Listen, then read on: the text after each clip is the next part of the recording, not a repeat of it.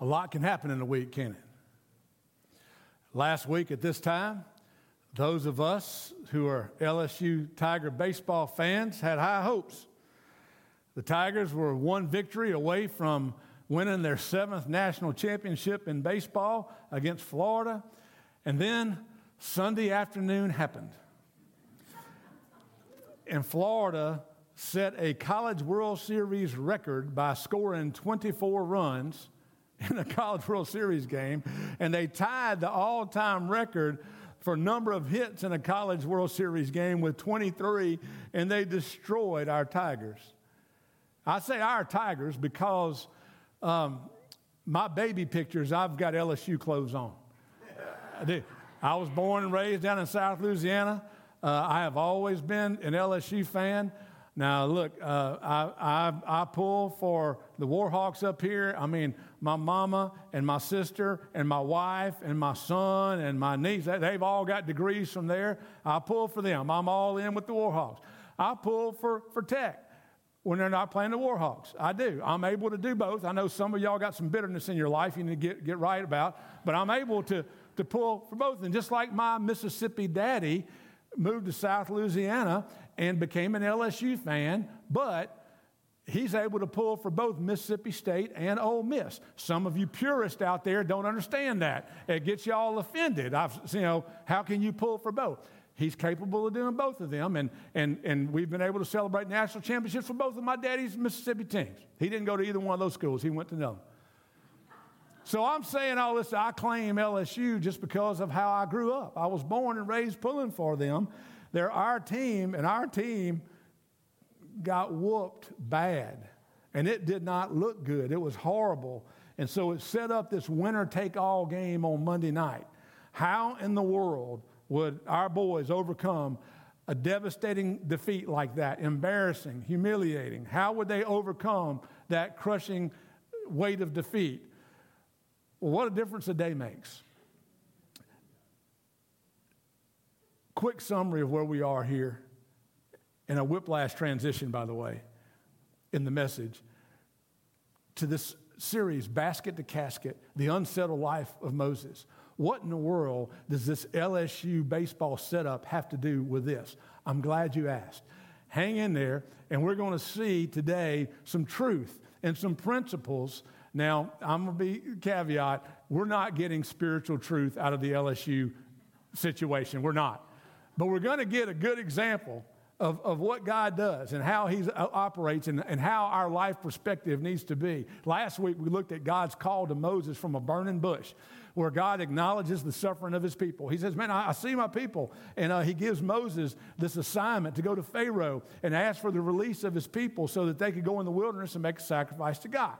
Well, Moses didn't know how he could convince Pharaoh, and he didn't know how he could convince the Israelites that God had a plan to deliver his people. And so he had several objections. You remember, God answered all of those objections, and then he gave him three miraculous signs that he could use to be able to demonstrate that God was God and that he was all powerful. And so when, once he had done that, then Moses still didn't, didn't believe and didn't want to do it. He was just not wanting to do what God wanted him to do. And God got angry with him. Moses tried to use the excuse that he wasn't a good speaker. God was aggravated with him. He says, I've got Aaron, your brother, here ready to handle that. And so basically, he had obliterated all the objections. Moses and Aaron call for an assembly of all the Israelite people. They come together. They give the word of the Lord. Aaron, you know, says it that what, what the Lord had given to Moses. He gives it to him. He performs these miraculous signs. The people are overwhelmed. They believe. They fall on their knees. They pray. They worship the Lord. We're aimed in the right direction here, man. It, it is moving towards the way that the Lord wants it to go. And so now it's time for Moses and Aaron to take the Lord's message to Pharaoh. I want to invite you to stand with me in honor of the reading of God's word from Exodus chapter 5. I'm just going to read the first five verses. We're really looking at, at all of chapter 5 today, um, and, then, and then verse 1 in chapter 6. But for, for right now, for the sake of time, we're going to read the first five verses. Later, Moses and Aaron went in and said to Pharaoh, This is what the Lord, the God of Israel, says Let my people go, so that they may hold a festival for me in the wilderness. But Pharaoh responded, Who is the Lord that I should obey him by letting Israel go? I don't know the Lord, and besides, I will not let Israel go. They answered, The God of the Hebrews has met with us. Please let us go on a three day trip into the wilderness so that we may sacrifice to the Lord our God, or else he may strike us with plague or sword.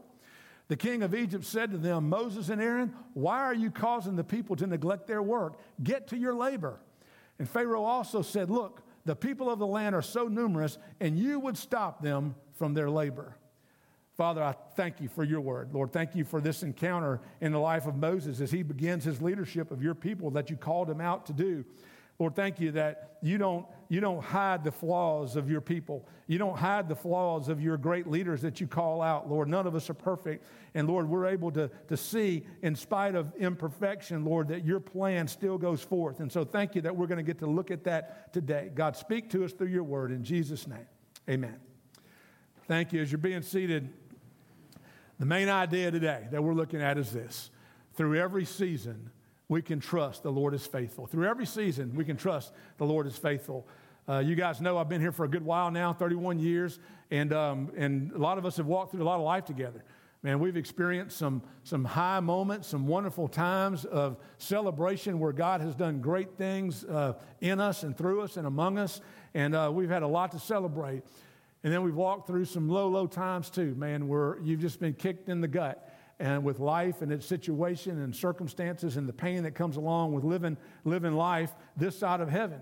And, um, and so today, we're going to acknowledge and recognize that in spite of the ups and downs uh, of life that there's a constancy and there's a consistency that we can see in, in, uh, and through god and i hope that you're encouraged by that today the first point that we're looking at is this god's ability to deliver isn't limited by man's ignorance. God's ability to deliver isn't limited by man's ignorance. So, Moses and Aaron, they go in and, and, and, and they're talking to Pharaoh. Now, we don't get the details of how they were granted this audience with Pharaoh. Uh, Pharaoh's the, the, the, man. I mean, he is the king of, of, of Egypt. He is over everything, and he's regarded as a god by these people. They had many gods, but Pharaoh was at the top of the list. And, and that's just kind of how they worshiped. And Moses, obviously, I mean, the people that, uh, that wanted to kill Moses from a couple chapters uh, ago, and I can't go back and recap all that. If you're, if you're just now get, getting in with us in this series, man, go back and watch the previous messages or just start reading at the beginning of Exodus and, and see what happened. But uh, Moses, those people that wanted to kill him, they were dead, they were gone. And, but apparently his name was still known some way there. He grew up in Pharaoh's house, remember? Now his mama got to, got to bring him up, but then she turned him back over to Pharaoh's daughter. So he grew up, not, not the same Pharaoh, different one now, but he grew up there. So there was a familiarity with at least the name of Moses. We don't get the details of it. We just know that Moses and Aaron get to go before Pharaoh, and they represent the Lord. It says, This is what the Lord, when you see Lord in all caps, that is the English transliteration of Yahweh, the covenant name of God. That is when, when Moses asked, Who should I tell the people that sent me? I am has sent me, Yahweh. Uh, this uh, the, rooted in the, the, the, Hebrew verb for, for the word to be. That's kind of that, that verb form. So I am has sent me. Well, Yahweh, I this is what Yahweh, the God of Israel, when you see God there, is Elohim. That's that, that plural aspect. Elohim is a plural Hebrew word. Today we would recognize it as uh, understanding the, that God is God the Father, God the Son, the Holy Spirit, all of that wrapped up in who, who God is. But that was the way that, that uh, he was referred to uh, throughout Scripture. So, this is what the Lord, the God of Israel, says let my people go. Now, remember, they are talking to what is regarded as deity there. And and, and they, they're giving this message to him, and Pharaoh's response is less than stellar. Uh, who is the Lord that I should obey him by letting Israel go? I don't know the Lord. Now, this, this who is the Lord, this, this, this question that he asked, um, you know, when you're in conversation, tone is everything. You know how you can ask a question in one tone of voice and it means one thing, but you change the tone and it means something completely different, all you husbands know what I'm talking about. I'm not going to get up in all of our business and lay it all out right here. Y'all know what I'm saying. We, most of us have gotten in trouble because of our tone before, even if it was unintentional. That just happens. Well, if, if Pharaoh had had the right kind of tone and intent when he asked this question, it'd have been a completely different encounter right here. So if, he had, if, if it was a, a real, genuine asking for information type of a response, you know, it, it, that, it would have been, hey, who's the Lord? Man, I, new information here, new to me. I'm, I'm, not, not acquainted with him, don't know who he is. Who is he that I should, that I should obey him? It, it would be kind of like, I mean, again, this would be a beautiful scenario. You know, how, as believers, when we're called to, to share the truth about the Lord, man, we're called to, to tell what we know to be true, to share a testimony about Him. We're called to, you know, we call it the Great Commission, man, to go and make disciples of all nations. Man, we're, we're called to represent the Lord in, in this way. And then sometimes there are challenging situations out there and people that it might be kind of intimidating to share that message with. Maybe it's somebody that's, a, that's a, an admitted skeptic, or maybe they're just super intelligent and maybe more smarter than we are, and you don't want to be embarrassed by, by them, or a per- person in, in authority, or maybe they're antagonistic to the faith. And all of those are challenging type situations to be able to speak the truth that you know to be true. First Peter Peter uh, addresses uh, and he talks about suffering, eh, or in, this is in the context of uh, going through suffering, and God's people are certainly dealing with suffering, and it's about to get worse here. Peter said, Who then will harm you if you're devoted to what is good? But even if you should suffer for righteousness, you are blessed. Do not fear them or be intimidated, but in your hearts regard Christ the Lord as holy, ready at any time to give a defense to anyone who asks you for a reason for the hope that is in you. That is the aim that, that we're about. That is what we're to be prepared to do as believers in Jesus. We should have a story, what we know about God, what we've experienced through, from Him personally, what He's revealed to us in His Word, that we're able to present that. We're not responsible for the results, we're not responsible for their buy in or not, we're responsible for telling it. That would have been wonderful if that was the kind of tone that Pharaoh had responded with right here. But the second option, of tone is almost certainly what the way that it came out. We read it in black and white. You just kind of have to imagine what the tone is, and based on the context and what's going to happen after, I think that we understand that his tone was a, was a questioning of authority response. In other words, who does this God think he is? I'm Pharaoh. Uh, he's God. I'm God. I do what I want to do. Who is this guy? And if you could just imagine, why in the world would Pharaoh feel like he needed to be in obedience to the God of the Hebrews who were slave people? They were in captivity to him. They, they were people that had no power at all. And they were, they were making bricks, mud bricks out there. That's what they were doing. Moses, who is representing to them, you might remember from last week, Moses was a shepherd. He got called out from tending his sheep and shepherding was regarded as a detestable practice by the Egyptians. They really looked down on them. So, why in the world would Pharaoh give any credence to the idea that this God of the Hebrews was worth paying attention to or being obedient to or, or worshiping? Well, Pharaoh didn't know, but he was about to find out. That's next Sunday's message. you got to come back. It's like there's no spoiler alerts. If you grew up in church, you know where we're going, right? But there's some things we can grab hold of and, and, and extract out, and we can be reminded of.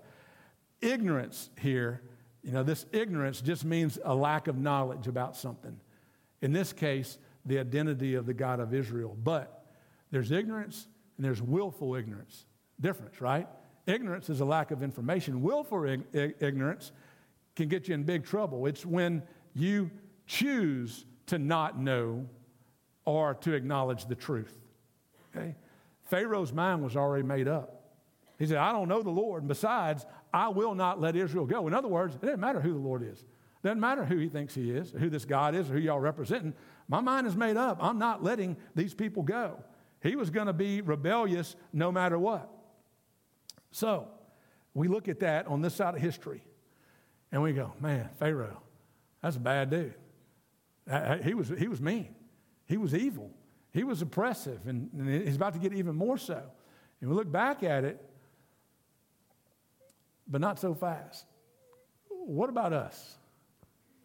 Is there something in your mind I have to evaluate, or something in my mind that I've already got made up about what I will or won't do? Are there some things that you have made a determination that this is what you're going to be about, this is what you're going to do, regardless? What if God says otherwise? You read His Word, you're confronted with truth, you're confronted with something that maybe you've been doing that's against God's plan, or that you haven't been doing something that is part of His plan, and you got to make a decision. Man, you're, you're confronted with that burning tugging on your heart that the Lord uses from His Word and people speaking into your life and encouragement and opportunity and need out there. And there's no doubt that God is, hey, just like He called Moses out of that burning bush unmistakably, you know that God wants you to do something. There's a rightness about it, but I'm not doing that. I'll go this far, but I'm not going that far. I just want you to know when we do that, and we are all prone to set our own agenda and want to do things our own way, then we're being way more like Pharaoh than we're being like Moses. That's just the truth of us. That's a, a caution for our lives. The second thing that, that, uh, that we see here in, in, in recognizing this, acknowledging this, is that God's allowance of hardships doesn't change the reality of his promise. God's allowance of hardships doesn't change the reality of his promise. Now, before we dive too far into that, let me just say they represent what, what you know, this God of the Hebrews is who they identified him as in verse 3. Let us go in the three day trip in the wilderness. We may sacrifice to the Lord our God. In other words, it is important to us that we worship God, that we get away to worship Him in a specific way by making sacrifice. Look at this. Or else He may strike us with plague or sword. In other words, we have received instruction from God. He has told us what to do. The consequences of disobedience for us is that we could be struck with plague or sword. And by extension, by the way, they don't say this, but it's obvious to Pharaoh that if you're the one that's the roadblock, keeping God's people from doing what, what he would want them to do, being obedient to him, then you're going to set yourself up to receive the consequences as well. So that's where they are. And basically, the king of Egypt just says, Y'all are lollygagging around. Get back to work. So, God allows hardship here in verses 6 through 19. We're not going to read them all, but here's the, here's the idea. Here's what happens God commands the overseers of the people and their form, and these are Israelite leaders over these people that are responsible for this brick making project that is just ongoing for them. He says, Don't, don't supply them with any more straw. They've got to go and gather the straw themselves. And I'm not reducing the quota of bricks that they've got to produce either. They've got to figure it out. No straw from us. Get your own straw. No less bricks.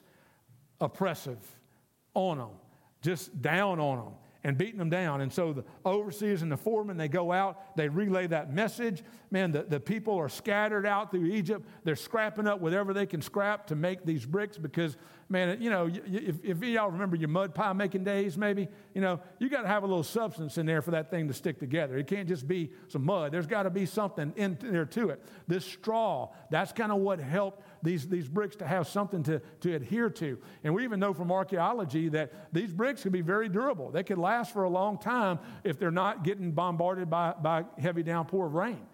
That, that's where they're at. And so the Israelites are just, what in the world, man? How, how, can we do it? And then how come you guys didn't finish your prescribed number of bricks today? And it's just on them and it's on them. And so these foremen, they go and they cry out to, to Pharaoh for some help. And in verse 17, he says, you're slackers. Slackers. That's why you're saying, let's go sacrifice to the Lord. In other words, y'all are trying to duck work here. Get back to work and keep producing the same quantity of bricks. And so the Israelite foreman relayed that message to the Israelites to get back to making bricks. And then they go and they talk to, to, to Moses and Aaron. Have you ever been in a situation where fairness just was not present, treated unfairly by someone, put in a situation that there was no way that you had a chance to succeed based on what had been put out before you. We know that just from the balance of Scripture and all the things that we see throughout Scripture, that because we live in a fallen world, we live in a sinful world. There are consequences of that sin. And we know things to be true like this. Scripture says that it rains on the just and the unjust.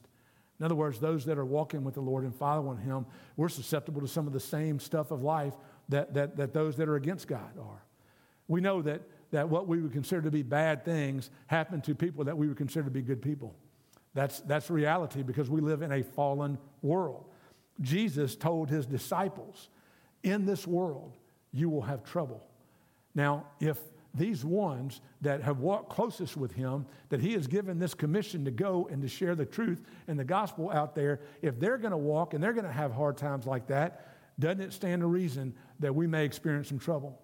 We know that Paul had a thorn in his side. Don't know exactly what that meant, whether it was a physical infirmity or something else that was going on, but it was something that he needed relief from. And he prayed and he asked God, Scripture says three times, and God did not give him relief from that.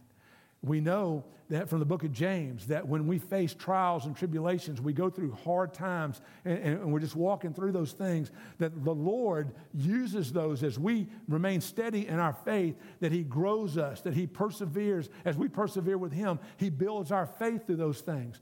Now, I don't like that. I would just as soon him just kind of give me a little zap, and man, that's all the increase of faith that I need, and I would just have everything I need right there just because, God, I'm a good guy, you know, I love you, and I want to do the good stuff for you, and so hit me with the good stuff. And that's just not the way that it works.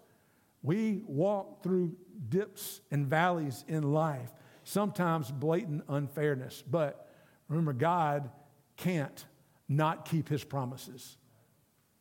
Is there something that God cannot do? Yeah, there's several things God can. One thing God cannot do, He can't not keep His promise. He's going to keep His promise. Third thing we see today is that God appearing to be absent doesn't equal a failure of guidance. God's appearing to be absent doesn't equal a failure of guidance. Verse 20. They, when they left Pharaoh, they confronted Moses and Aaron, who stood waiting to meet them. May the Lord take note of you and judge, they said to them, because you have made us reek to Pharaoh and his officials, putting a sword in their hand to kill us. This is the beginning of the story of Moses and his leadership with these people, of experiencing their fickleness, experiencing their total willingness to abandon what they knew to be true, even in the most recent past, to abandon the instruction that they have received, that they have subscribed to, and said that they'll go along with. This is one of those deals. I mean, th- th- what we're going to do, they're just going to go to Moses and Aaron, and they're going to blame them for it. And I just want to, don't you just want to just hug Moses and go, bless your heart? I mean, you got to deal with this from, from these people. This is just the beginning. It was going to be a pattern of having to deal with people this way. They were so frustrated. I mean, they had, remember, now the, the, the experience had to, must have been fading in their mind. It may have been fading for Moses a little bit because of what he says to God in just a moment. But man, with these people, they have seen these miraculous signs done. They have said, yes, obviously, God is God, and He's going to do what He said that he, he would do. But now, in light of these circumstances that are less than what they would want them to be, they're mad. And they're angry with those that are representing the Lord. And he said, they said they want God to judge Moses and Aaron. In other words, y'all need to be getting this punishment from God because you made us reek, stink, putrid. Remember, these are already slaves. They're already hardworking, bricklaying people. They are the lowest of the low. And now, not only are we all this, we stink to Pharaoh. Not literal stink. That's just a, I mean, how could they be less regarded than to reek to Pharaoh and his officials? Basically, putting a, a sword in their hands to kill us. Well, you got to imagine that Moses was pretty heartbroken by that. He was overwhelmed. He knew that God had spoken to him in that burning bush. He knew that he had called out. God had proven himself that, that, that he was God. He had given him the ability to do these miraculous signs. All of this built up to it, but, but here we are, and it ain't going the way that I wanted it to go. So Moses went back to the Lord, verse 22, and asked, Lord, why have you caused trouble for this people? And why did you ever send me? Ever since I went into Pharaoh to speak in your name, he has caused trouble for this people, and you haven't rescued your people at all. Basically, God, you haven't done what you told me that you would do. He's calling out God right here.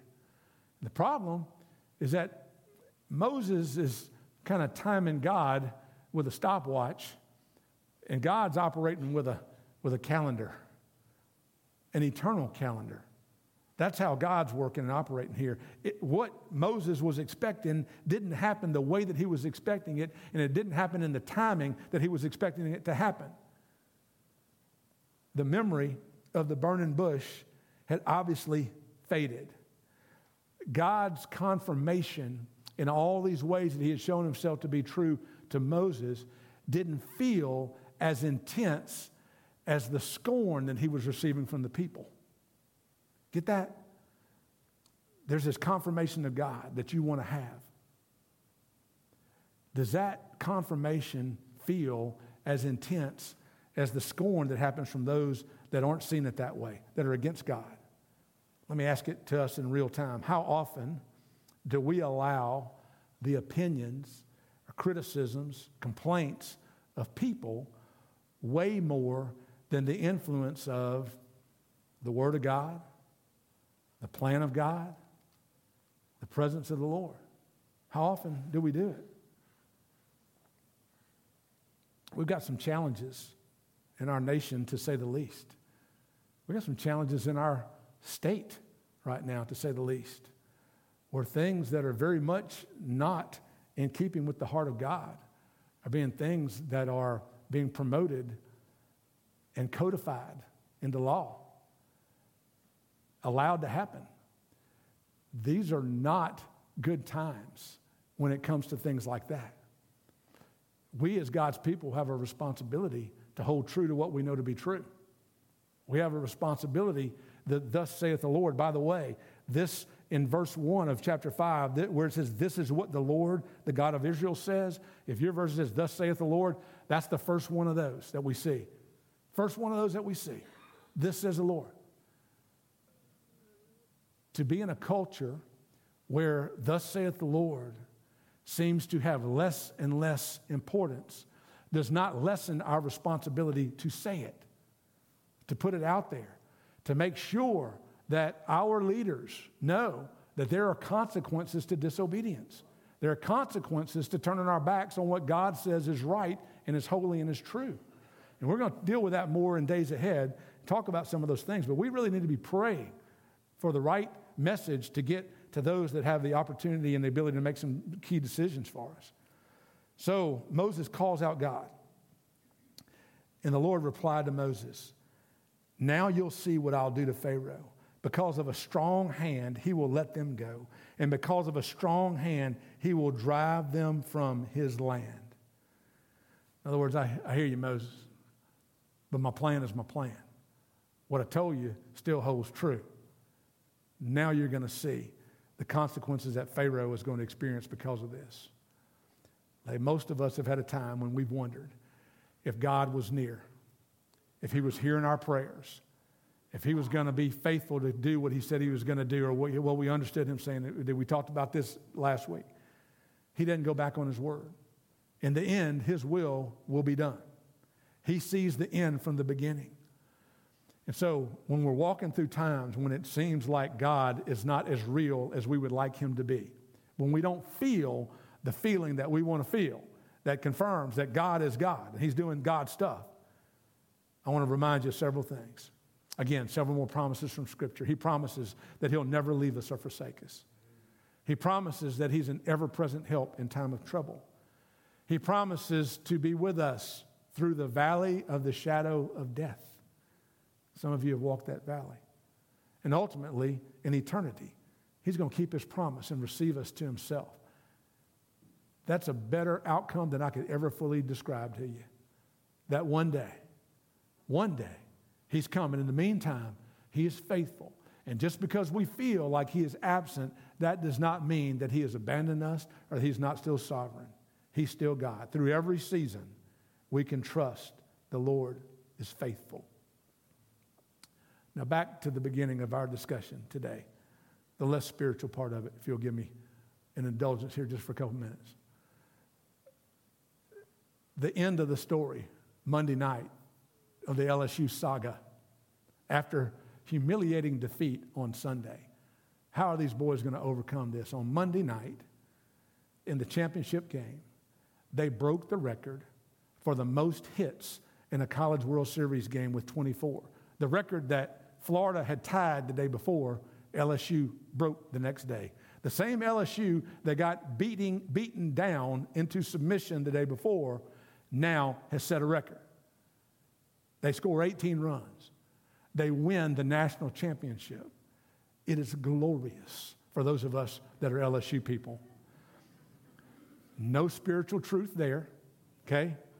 Just an example of how things aren't always the way that they appear. They're not always. Just because it looks bad or turned upside down doesn't mean it is.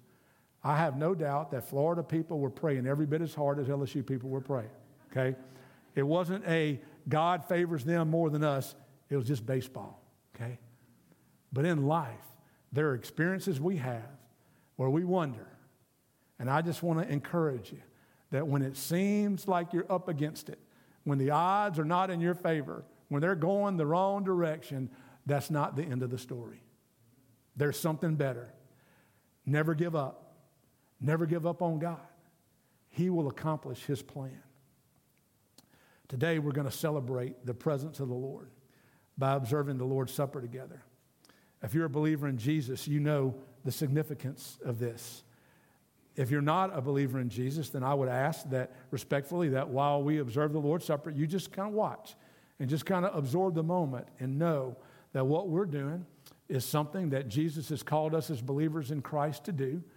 As often as we do it, and we, we acknowledge Him, we, we remember Him and His sacrifice, it identifies us with the sacrifice that Jesus made for us, and that really we're proclaiming His death until He comes by, by doing this.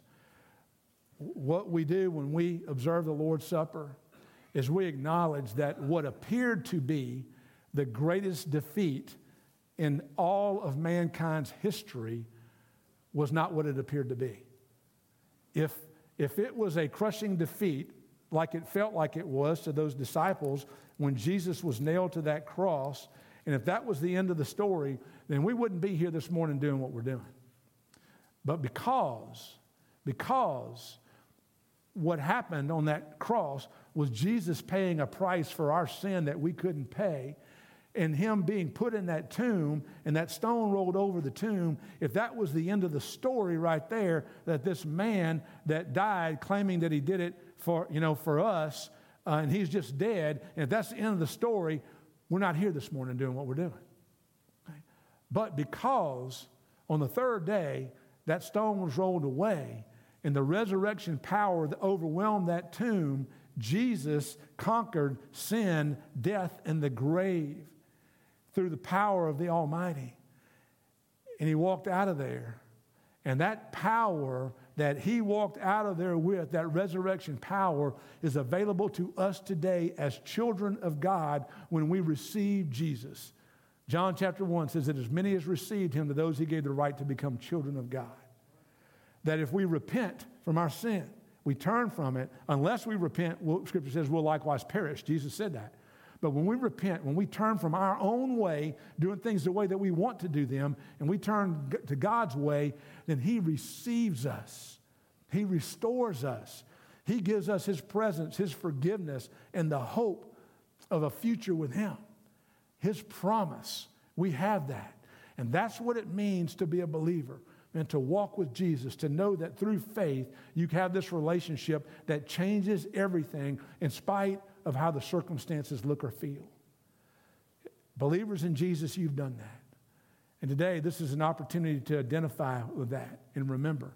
Again, if you're not a believer in Jesus, I pray that you let the Lord just speak to you during this time. Paul recounted what happened on that night to the church at Corinth in chapter 11 when he said, On the night when he was betrayed, the Lord Jesus took bread and when he had given thanks, broke it and said, This is my body, which is for you.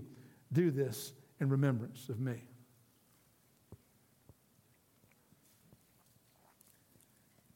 And if you'll take the top off of the, the juice there, verse 25 says that in the same way, he also took the cup after supper and said, This cup is the new covenant in my blood. Do this as often as you drink it in remembrance of me.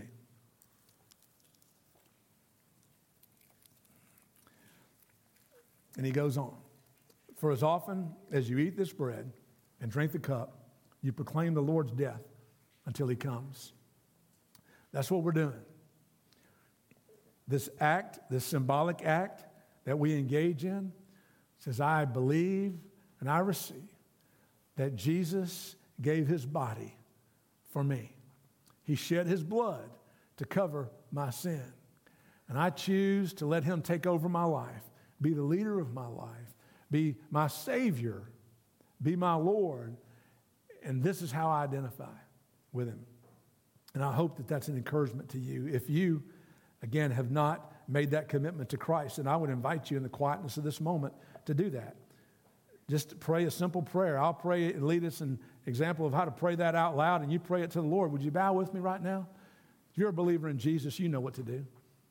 Man, thank Him for what He's done for you.